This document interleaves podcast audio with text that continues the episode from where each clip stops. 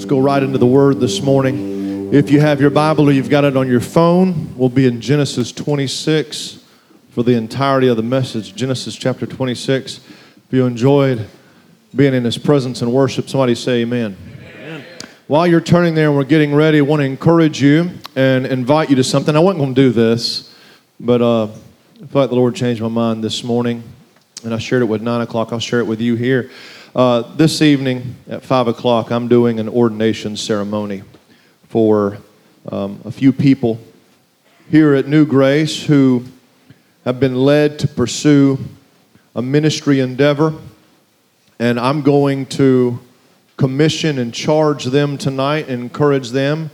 We're going to do it at 5 o'clock. There's not going to be any childcare. It's not a formal, organized event or uh, worship gathering like we have on Sunday morning, but um, I, I will say uh, we're going to have a good time in God tonight, and so I, I just I feel led to invite you if you want to be here. It's not going to be an atmosphere for young children. I wouldn't advise bringing your kids or nothing. So if you can't come, stay at home and pray for us. But if you can come, um, we'll be in here at five o'clock. It's just going to be an intimate, sensitive, sweet setting and uh, if you're anything kind of like I am on Sundays, I really just can't get enough.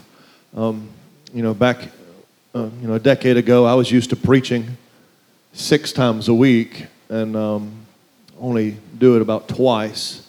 And so me and God are talking about ways I can do more and more in that. And so I get to do a little bit of that tonight. Um, it's impossible for me to get up in front of people with the word in hand and not do a little bit of it. And so uh, we're going to do some of that tonight at 5 o'clock. Again, no child care, but if you can come, uh, you're welcome to be a part of that. Genesis 26. I want you to pray for me as we read the text. And uh, pray for me. Help me by praying for me because I am going to attempt to help you. And I'm not preaching to the unbeliever this morning. I'm not preaching to babes in Christ. Everybody that's been saved, been a Christian for over 12 months, I want you to raise your hand. All right, buckle up. Genesis 26, verse number 1. And there was a famine in the land, beside the first famine that was in the days of Abraham. And Isaac went unto Abimelech, king of the Philistines, unto Gerar. Skip down to verse number 6. And Isaac dwelt in Gerar. Skip down to verse number 17. And Isaac departed thence and pitched his tent in the valley of Gerar and dwelt there. And Isaac digged. Isaac digged again the wells of water which they had digged in the days of Abraham his father. For the Philistines had stopped them after the death of Abraham. He called their names after the names by which his father had called them. And Isaac's servants digged in the valley and found there a well of springing water. And the herdmen of Gerar did strive with Isaac's herdmen, saying, The water is ours. And he called the name of the well Esek, because they strove with him. And they digged another well and strove for that also. And he called the name of it Sitnah. And he removed from thence and digged another well.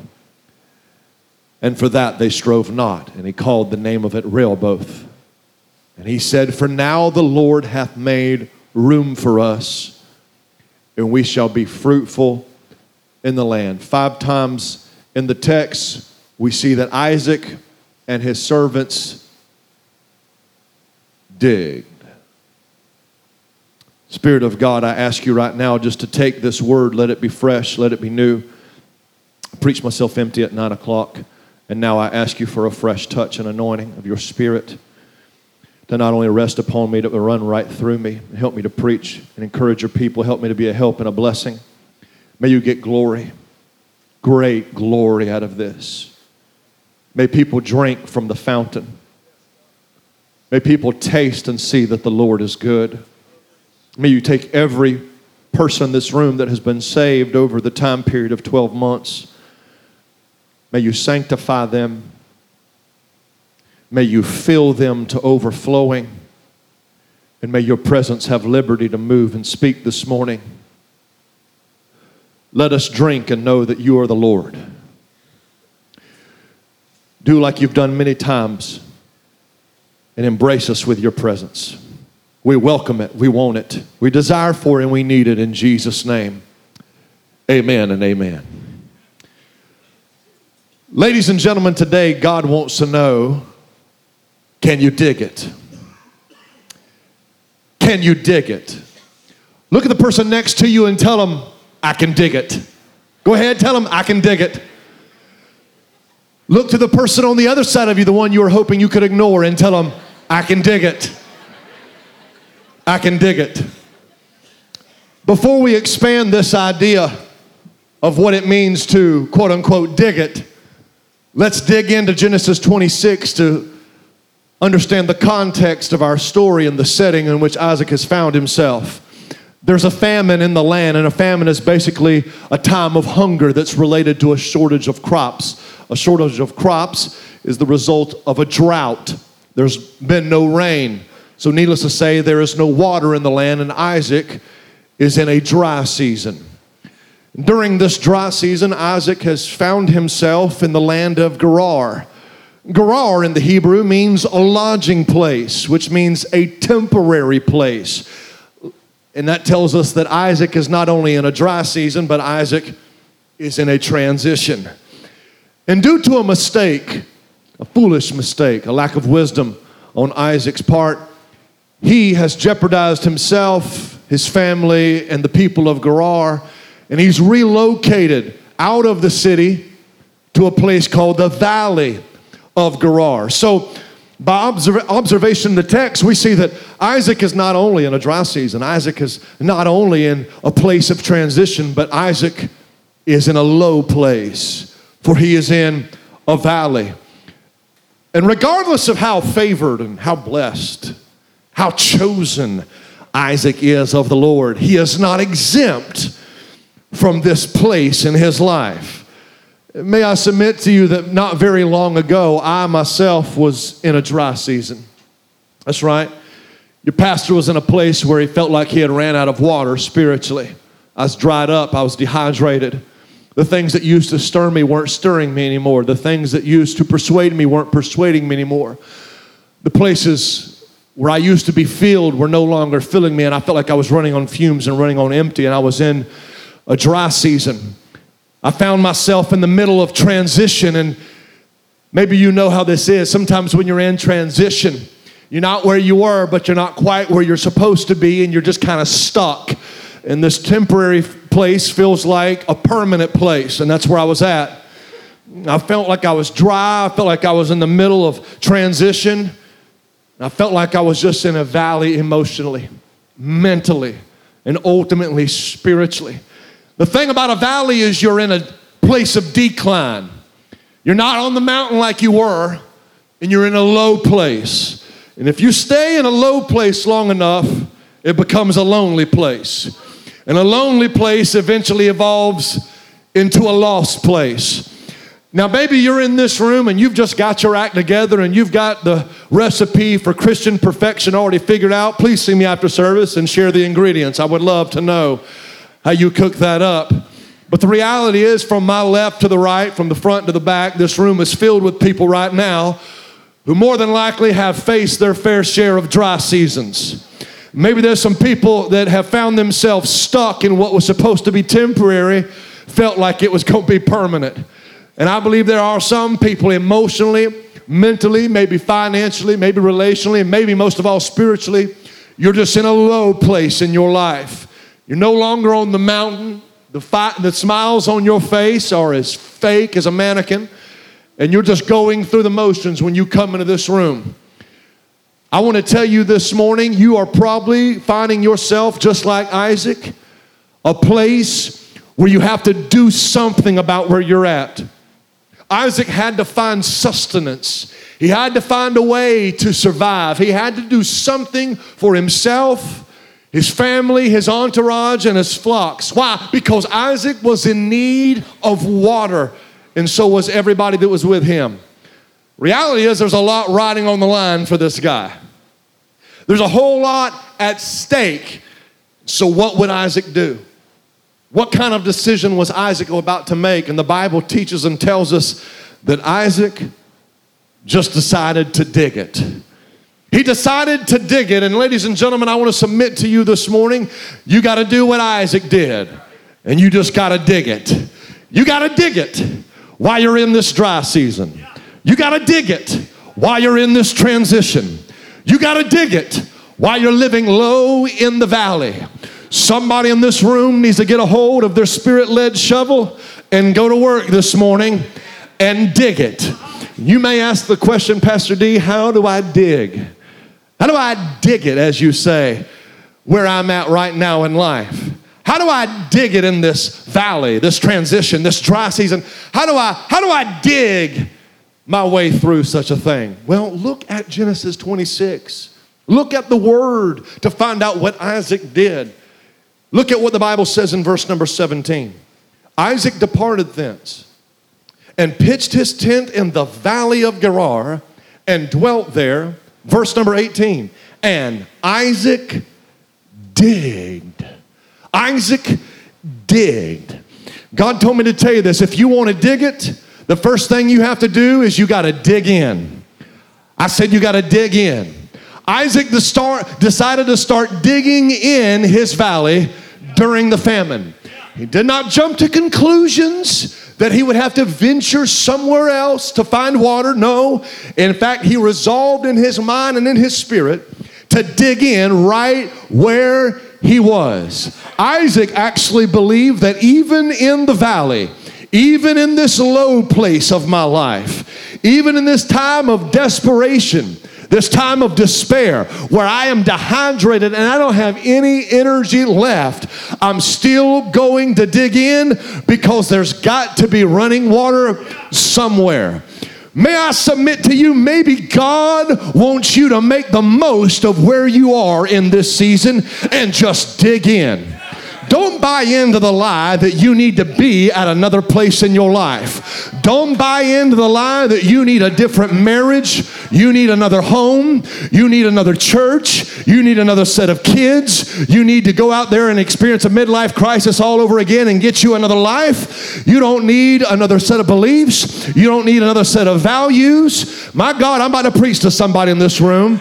Maybe, just maybe, you are exactly where you are supposed to be. Maybe God saw this transition.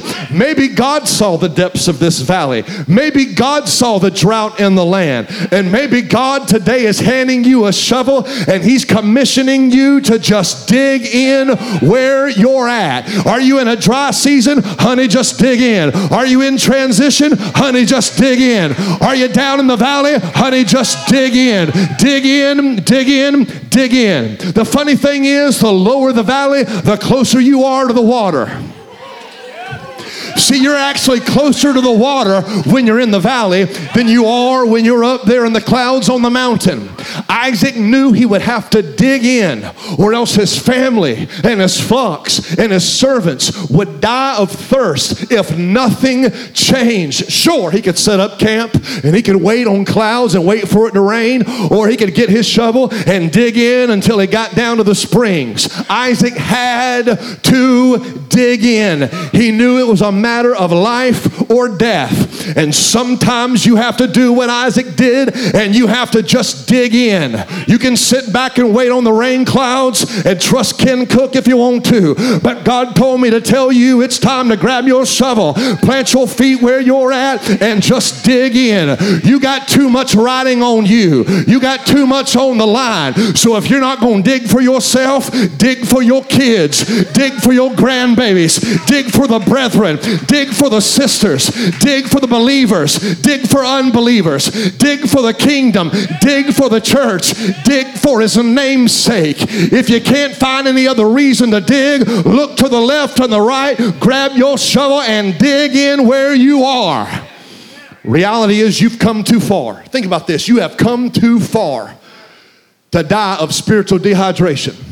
You have been through too much in your life. Look at the last 12 months alone. Look back here last year at this time. Look at all the things you've been exposed to and all the things you've experienced and all the things that happened to you over the last 12 months. And you're going to let a dry season be the thing that puts you six foot under?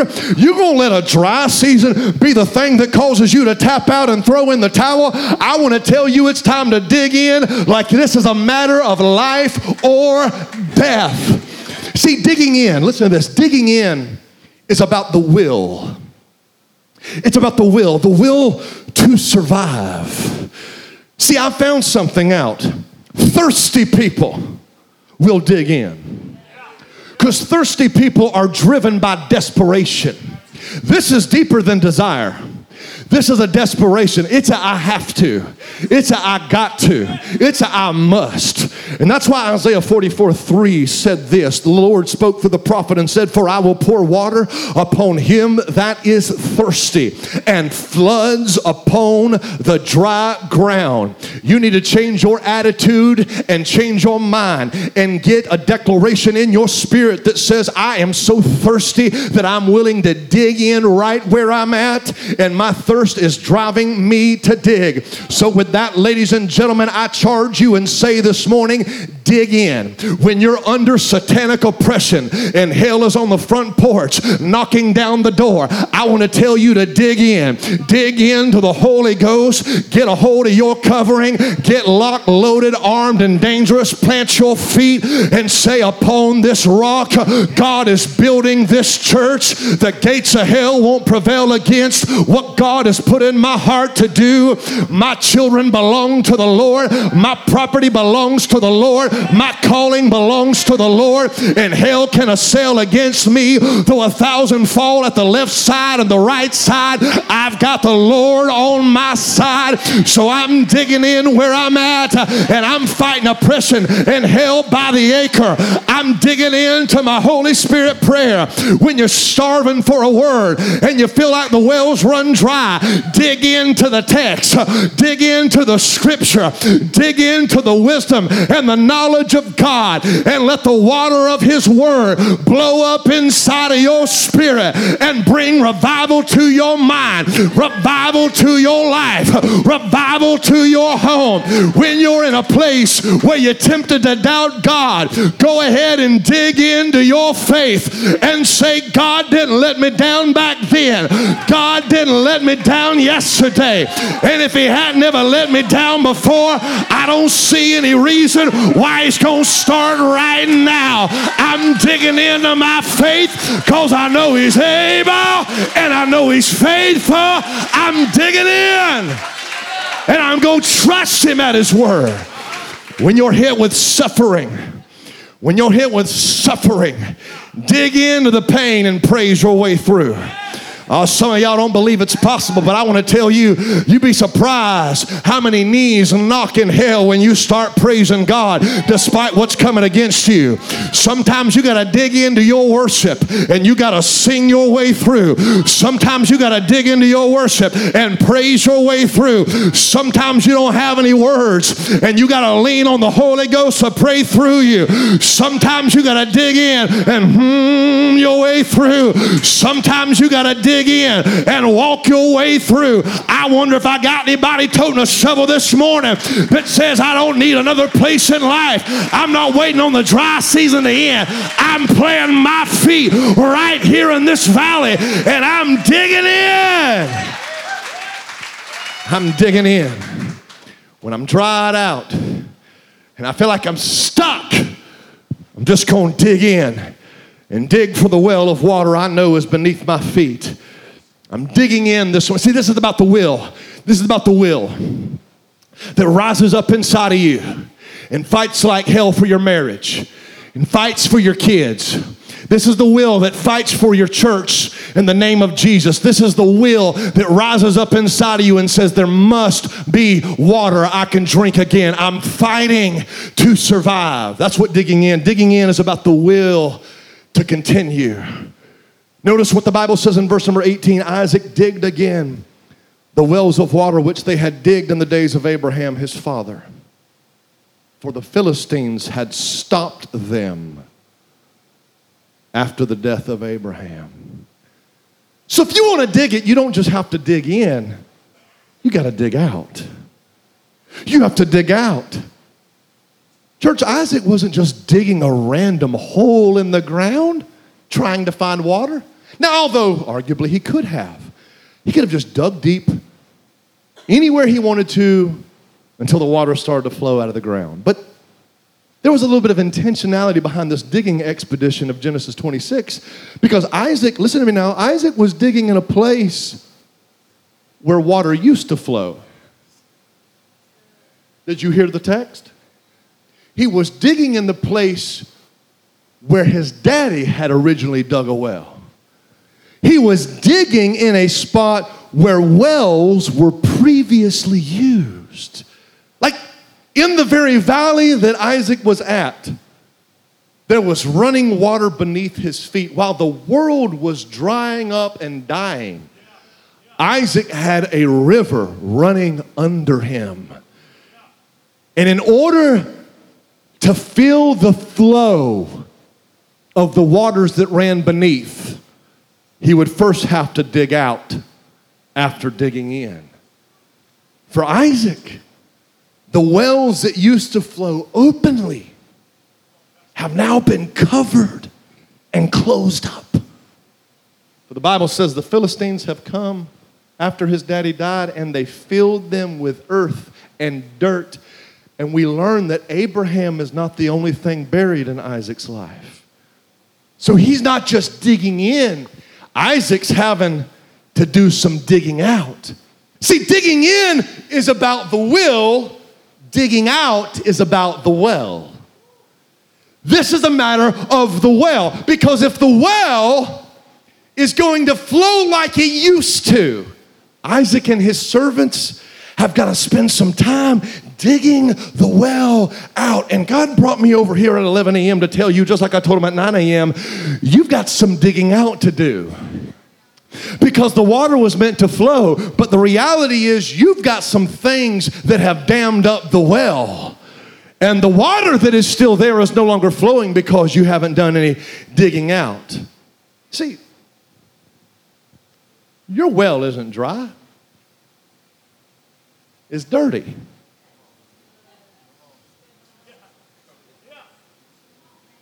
Your well isn't dry. It's got too much debris in it. And as a result of all the dirt and all the debris, your well is dammed. You, you think drought can dry your well? What kind of God do you think you serve? What kind of God do you think loves you? What kind of God do you think resides inside of you? What kind of God do you think made himself at home in your life?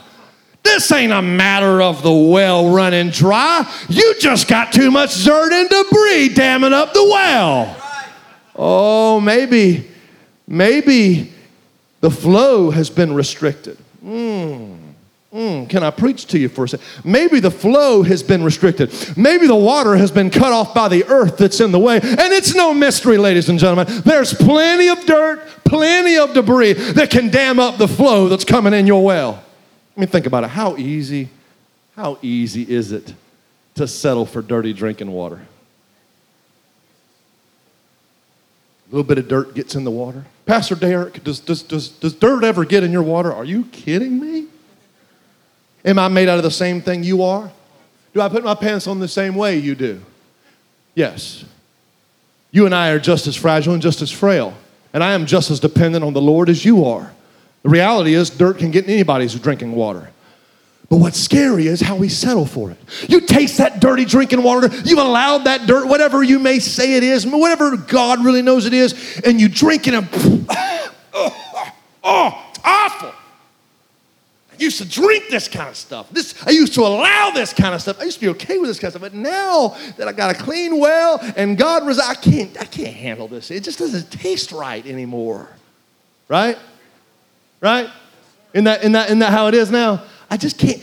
But, but, but if you're not careful, you just tolerate it. And more and more dirt gets in the water, and you just allow it, and you adjust to it, and you compromise. You make exceptions for it. And before you know it, you've settled with it. And now, dirty water in the well becomes your new normal.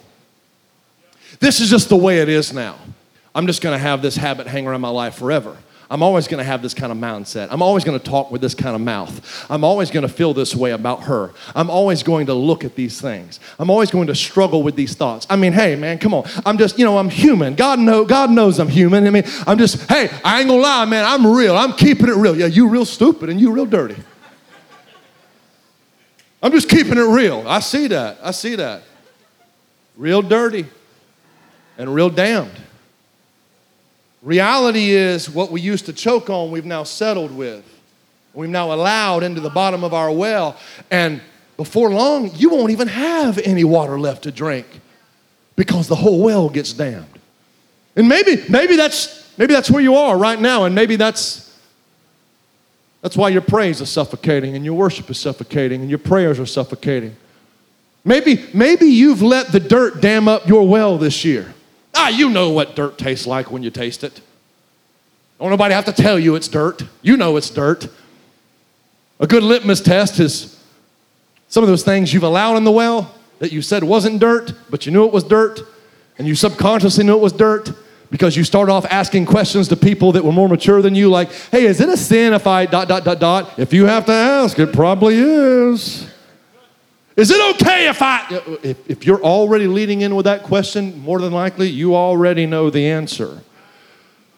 And we, we let the well get dirty and it gets dammed up, and then we, we begin to miss out on the flow that was meant to come from our own well. Because sin dams the well of intimacy. And this is connected to our conscience.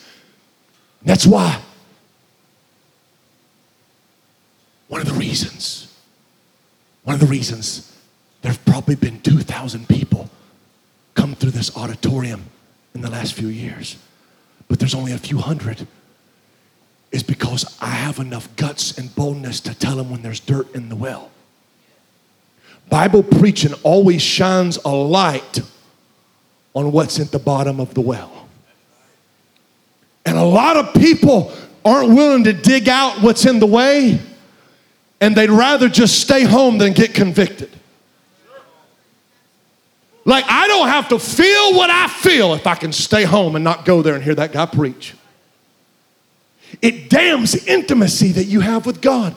And that's why during the worship, some of us wanted to praise Him, some of us wanted to enjoy Him. Some of us wanted to come pray, but we were reminded, like David in Psalm 51, our sin was ever before us. And instead of tasting the water of His goodness, we're thinking about the dirt that has built up in the well.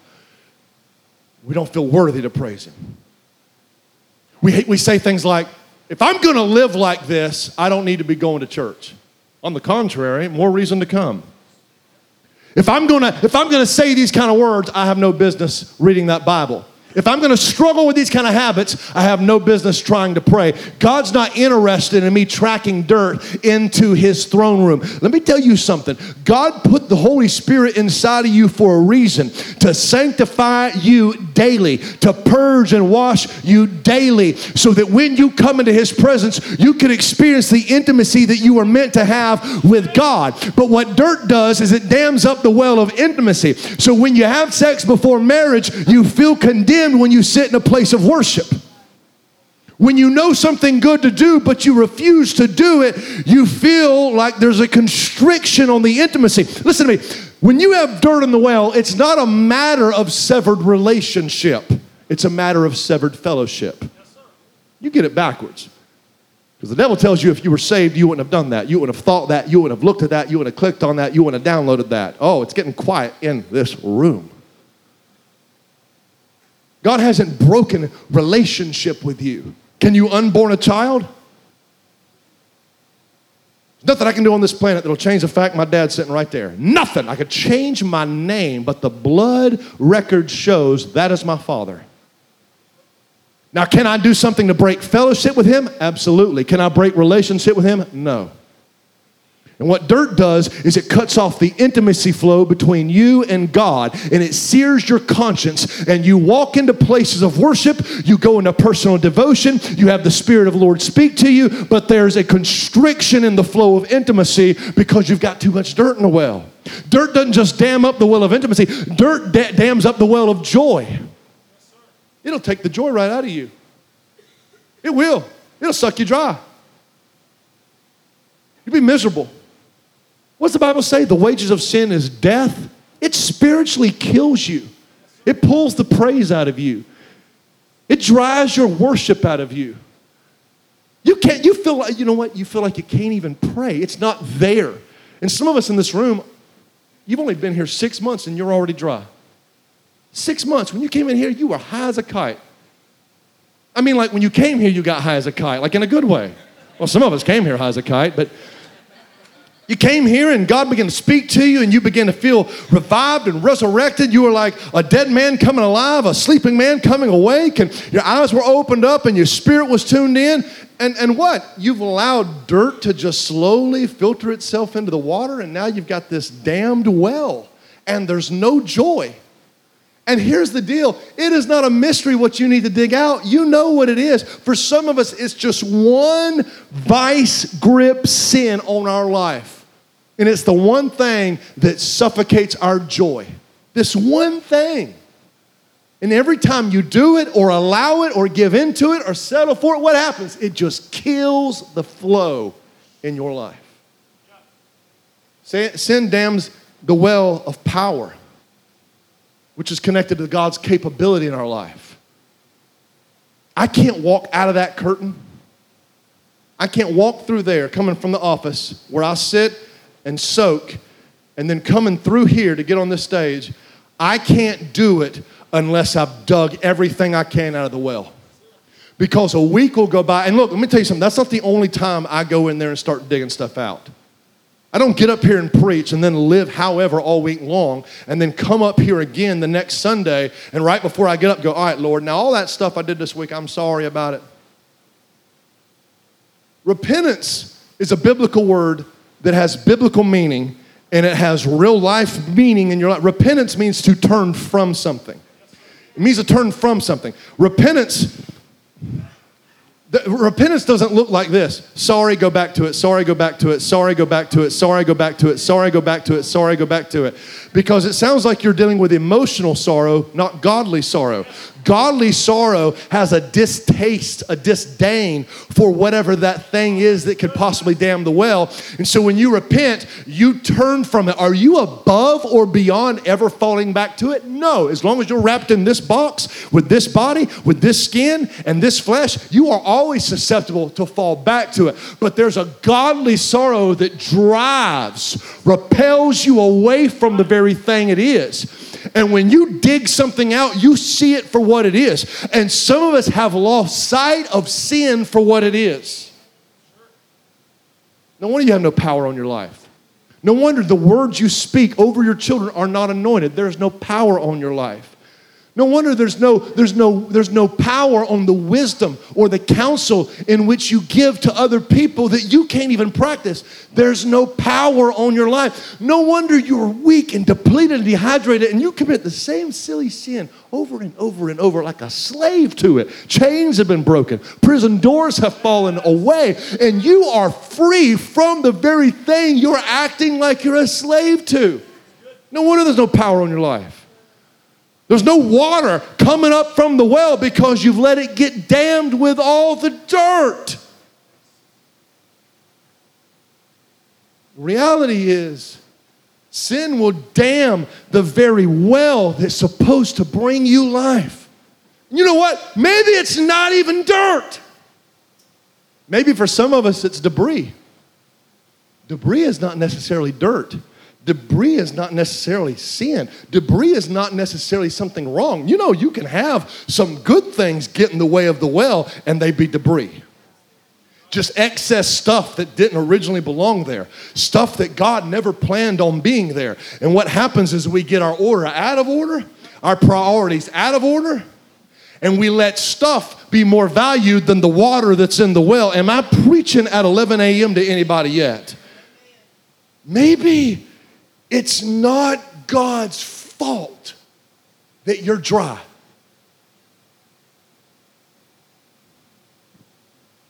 Maybe it's not God's fault that you're unplugged. Maybe it's not God's fault that you are just blah.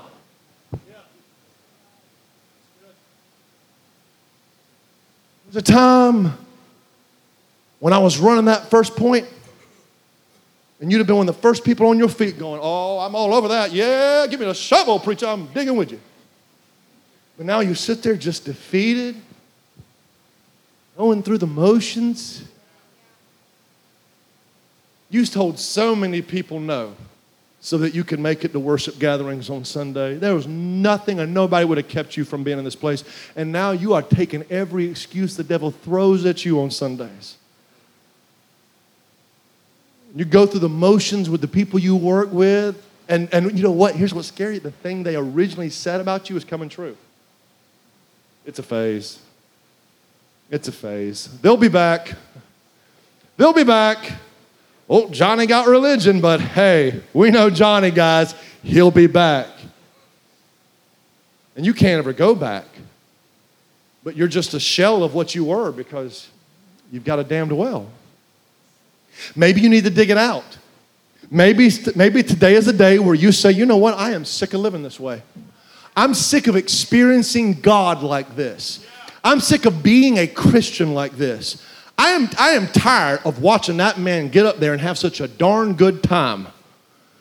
And the reality is, he's got the same amount of access to the water that I've got. Why is he enjoying it? Why are these people around me enjoying it? How come when I read the Bible, I don't see any of me or my life in there? I am so sick of being dehydrated. I'm sick of in a drought. And you know what? The reality is, it's not God's fault I'm dry, it's mine.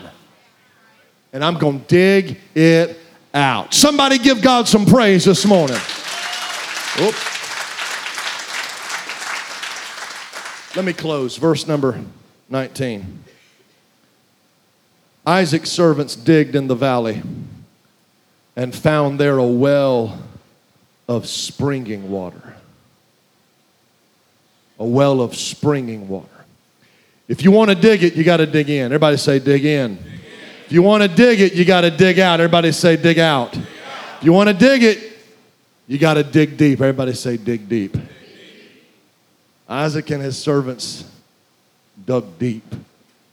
They dug deep in the ground all the way until they finally hit the water, and based on the text, until the water hit them.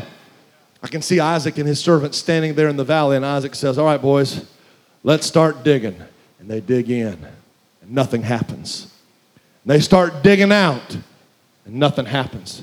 And Isaac says, Keep digging, don't stop, let's keep digging. And they dig deep, nothing happens.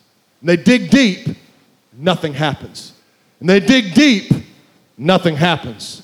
And Isaac takes the shovel and he digs deeper and deeper and deeper. He's pouring with sweat. His shoulders, his arms, his hands are tired. His fingers are calloused.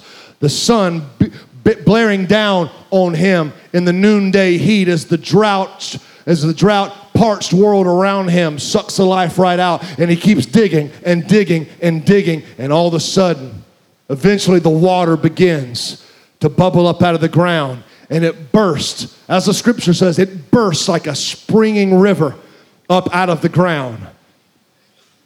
Isaac dug deep until he found the water.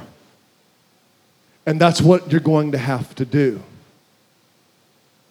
you are going to have to get your shovel and you are going to have to dig deep until the water starts flowing again. I need every believer in this room that is sick and tired of the dry season and, and tired of feeling like this valley is forever, I need you to look at me wide eyed and bushy tailed, and I want you to listen to me. It's up to you to dig deep.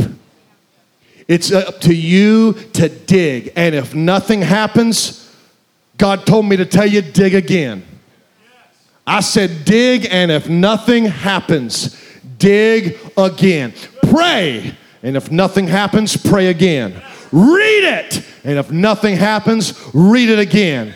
Give it, and if nothing happens, give it again. Trust, and if nothing happens, trust again. Rejoice, and if nothing happens, rejoice again. Praise Him, and if nothing happens, praise Him again. Dig, and if nothing happens, dig again. Dig deep until the water begins to flow. See, digging, digging in is about the will. Digging out is about the well. You ready for some alliteration? But digging deep is about the water.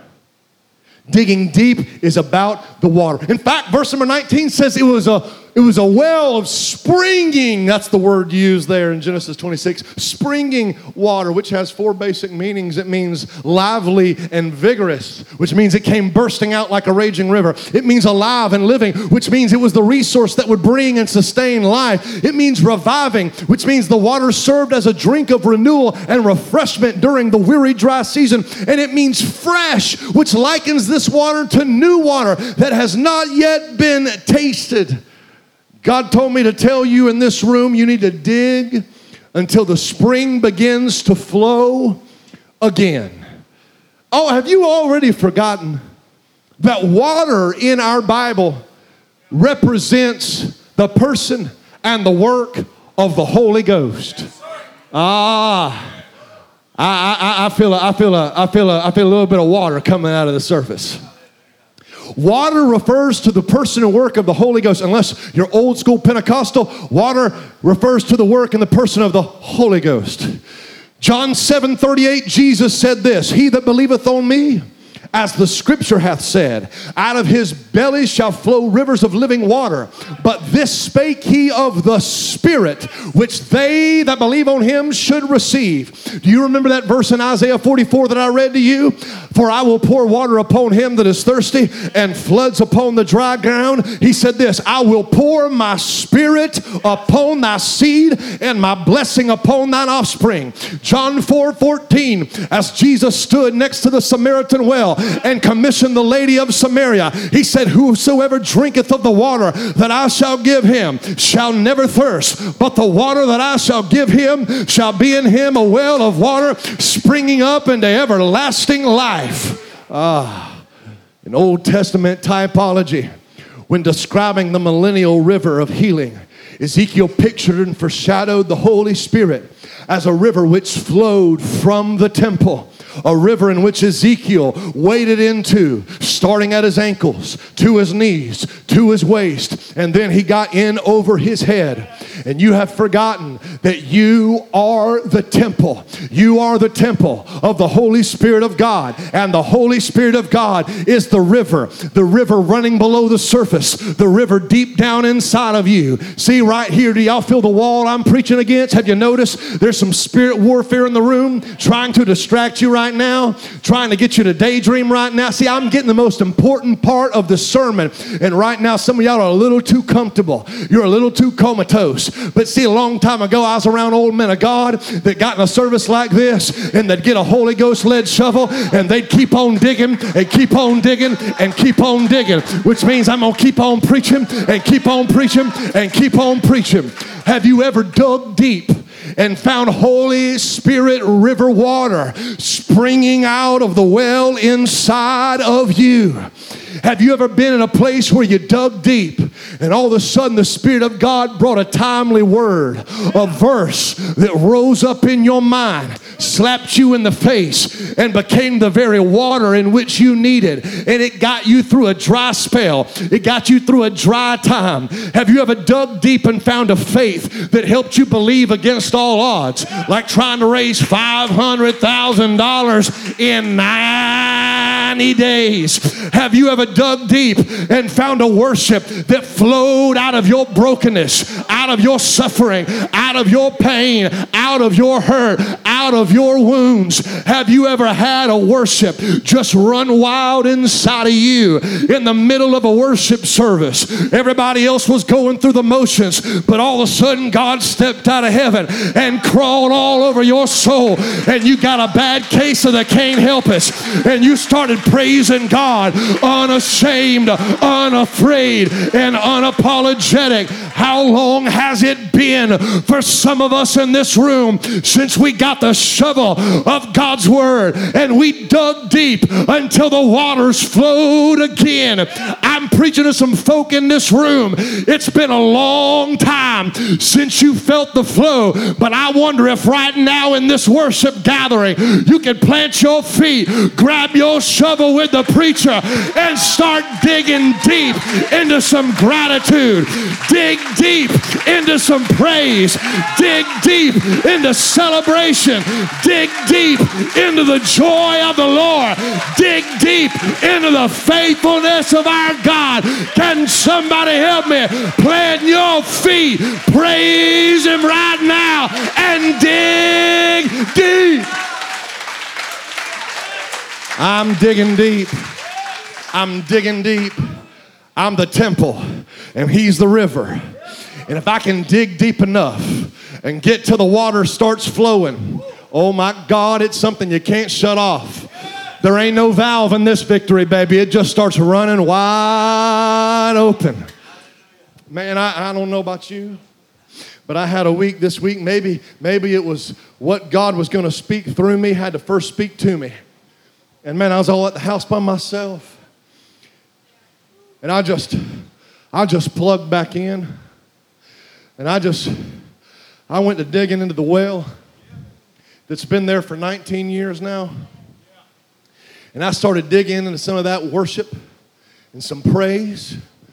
And I just called a little time out on my day and minimized my Google Calendar with the endless list of tasks that I had to do for the ministry. And I just silenced my phone and turned it over, got distraction free, stepped over the threshold of my prayer closet and shut the door. and I put on some Anthony Brown and group therapy. I put on some Darrel Walls. I put on some elevation worship. I wish New Grace had an album. I would have put it on. I even put on some Kanye West. The fact those words are walking out of his mouth, a mouth and a tongue that used to mock and blaspheme and oppose the Godhead of heaven, and the fact that God's using him like the puppet and glove to speak those words. I just sat there and I just I took a time out and I dug deep into gratitude. Not because we're about to get the turkey out. Had nothing to do with November.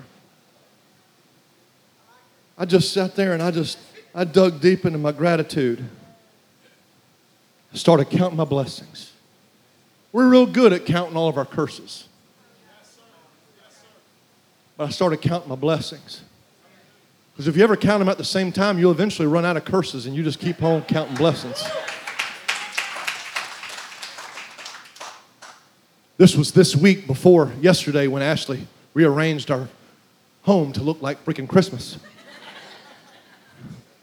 Got a big old picture of the kids on the wall, and I got looking at my kids. I got thinking about over the last few months, the turn of this year. That transition I felt like was never going to end. I was so low, and I had to come in here with a cape around my shoulders and a big S on my chest and tell you that God was faithful when I was wondering what the heck God was doing. And I let a little bit of dirt get in the way, and I let a whole lot of debris get in the way. I started convincing myself that the water wouldn't flow anymore. I actually got to a point at the turn of 2019 where I had convinced myself mentally, where I had allowed myself to be convinced mentally that I was a setup man and that God was positioning our church where it was so that I could just get out of the way that God providentially brought Jake and Courtney here, that Pastor Jeff was stepping into the role he was stepping into. And I even started going as far as starting to question myself maybe this divorced man really don't need to be pastoring this church. And I tried to walk away from the well. The problem when you're the temple, when you're the temple, the river runs through the temple. And so wherever the temple goes, the river goes with it.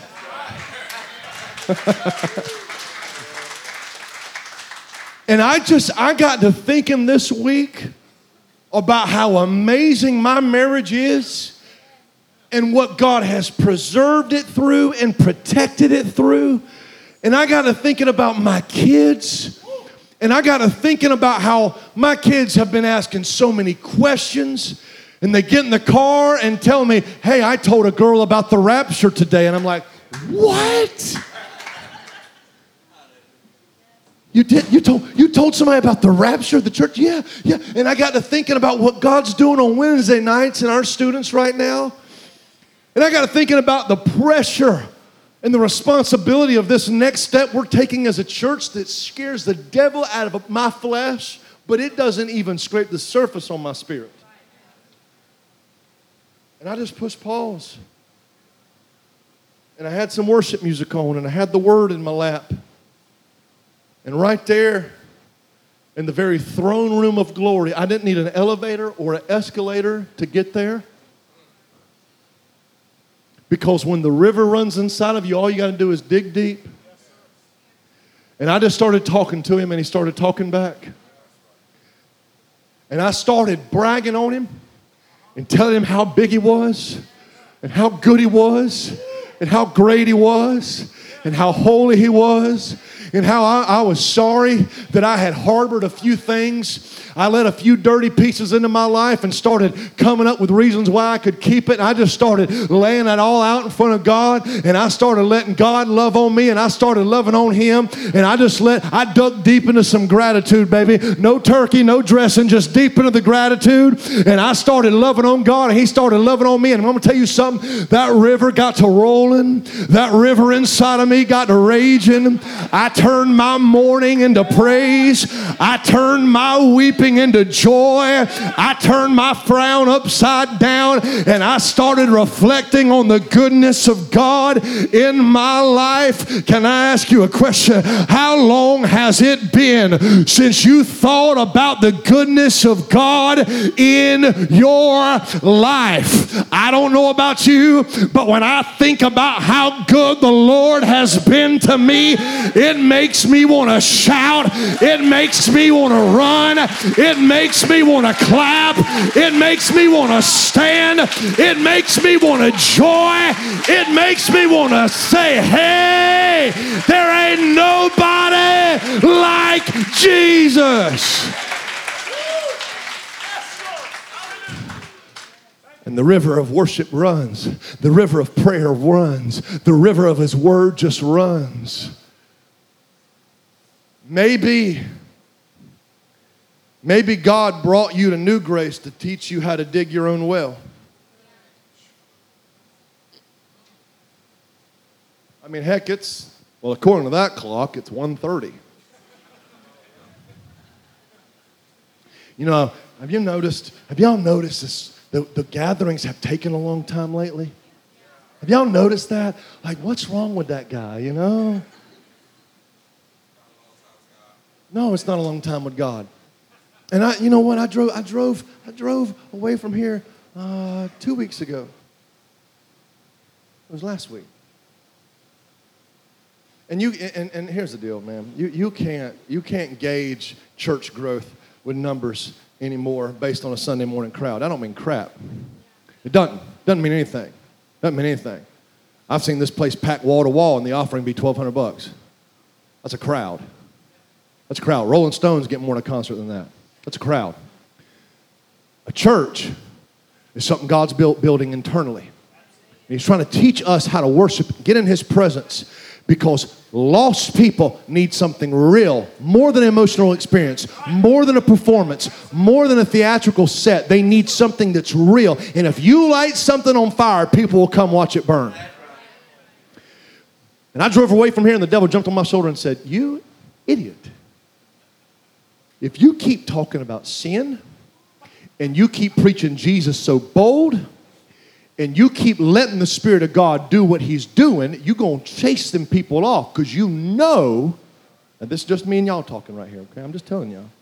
You know, if you keep doing that junk, then people are going to get tired of sitting there and they're going to go somewhere where they can get out in 59 minutes.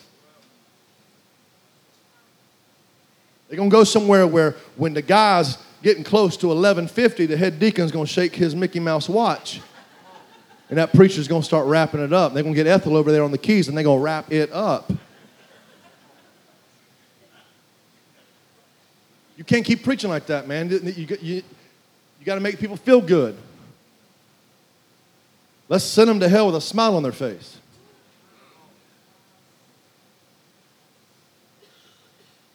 Let's just tell them, hey, bow your head, say this prayer real quick.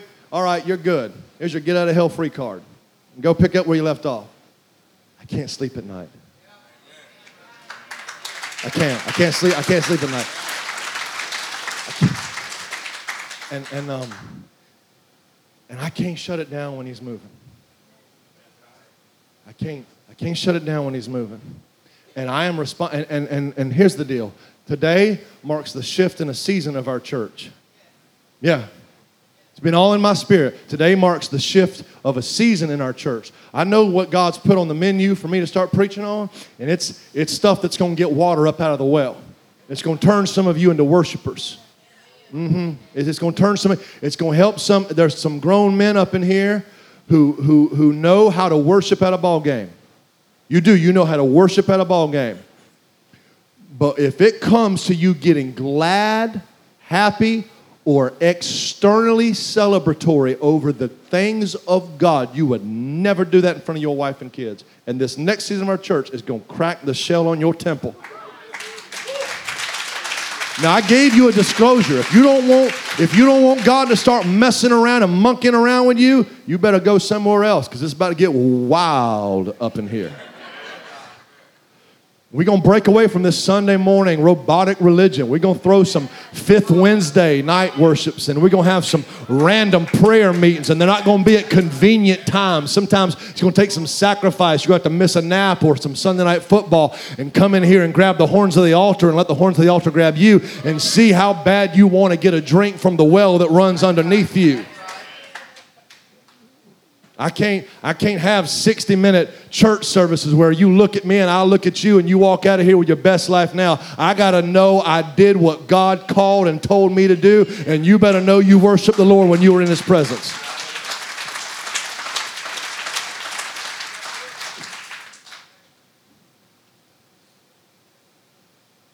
Here's the lie. Here's the lie Isaac refused to believe. I'm almost done. I'm almost done.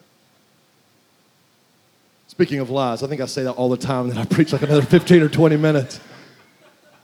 Here's the lie Isaac refused to believe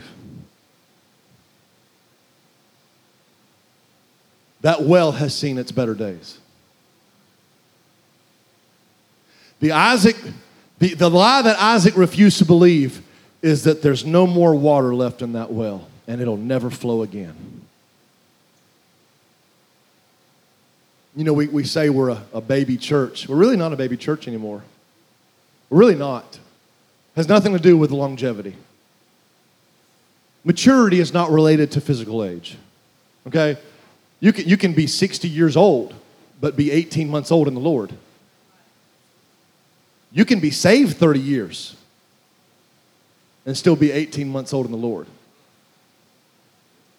You, you, you, could, you, could, you, could have, you could have committed the horrible crime of stunting your growth and never growing and just being a baby in the Lord, but, but you, you drive a 4x4 that costs $70,000, but you're still a baby. It has nothing to do with age. The maturity of our church is not related to longevity. The maturity of our church is related to the spiritual growth that we've allowed God to produce. And we're, we're not, look, we're not sitting there helpless anymore. We're not sitting there pooping on ourselves. And getting, and getting stuff all over the bib.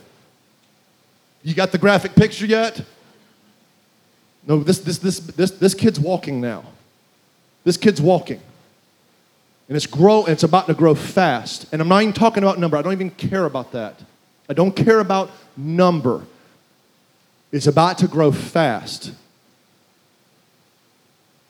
It's going to be hitting puberty soon. It's going to be ready to reproduce. You, you staying with the graphic here? you, you staying with it? I'm not, I'm, not, I'm not trying to be, I'm not trying to be derogatory.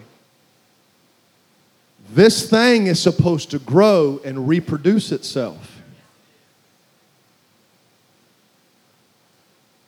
But if you don't learn how to dig your own well, you'll just be, your face will just be a memory in my mind. Hey, whatever happened to that, that, that, that lady that was coming? Didn't she take the, didn't she take the NG Basics class? Did she ever get the small group? Did they ever get plugged in? Where are they at? Hey, y'all, where's everybody at?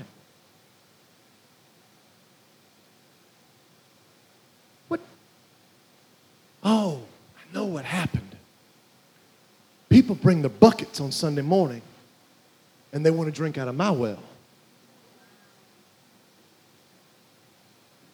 Sunday mornings ain't so you can drink out of my well. Sunday mornings is so I can teach you how to dig your own. Because he doesn't know how to dig his own yet. So you better figure out how to dig one so he can drink out of it. And then one day, hand him the shovel so he can dig his own well. Are you hearing what I'm preaching?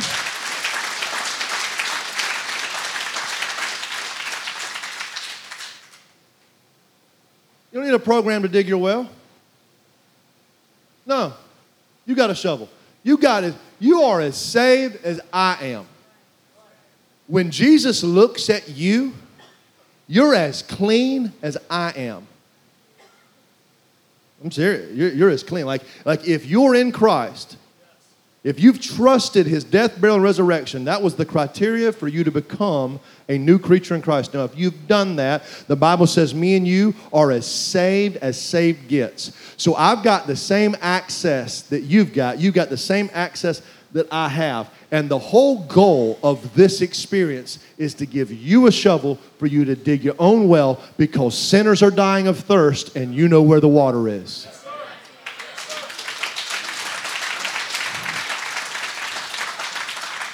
And the lie is the last time you drank from the well was the last time you drank from the well. I want to tell you the last time you drank from the well was not the last time you drank from the well. The water, I don't care how long it's been. I don't care how much dirt's gotten in the way. I don't care how much debris has gotten in the way. I don't care how dammed it looks. God told me to tell you this morning you are able to build and drink your own well. You're able to dig your own well. And no matter how long it's been, the water is still there. Now, somebody help me give him some praise.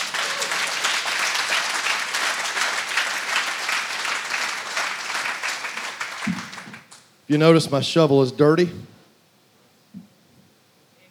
Dirty. It's because I've been digging. Woe to the man or woman that has a clean shovel. You better have a dirty shovel. This means you've been busy digging stuff out. The devil doesn't want you to dig your own well. That's why the Bible says in Genesis 26 that they had to strive to dig those wells. The herdmen of the valley of Gerar came against them and opposed them in great opposition. They had to keep digging deep until they finally found a well that was open. Satan ain't going to fight you over dry ground. Satan will fight you where he knows the water is. The devil ain't afraid of you when you're dehydrated and depleted and weak and carnal and corrupt. He ain't afraid of you. The devil gets nervous when you get filled. He gets nervous when you're full. Not running on empty, when you're full. Because he knows what this well water does. He knows the anointing that comes with this well water. And He knows that when you're anointed, you're a force to be reckoned with.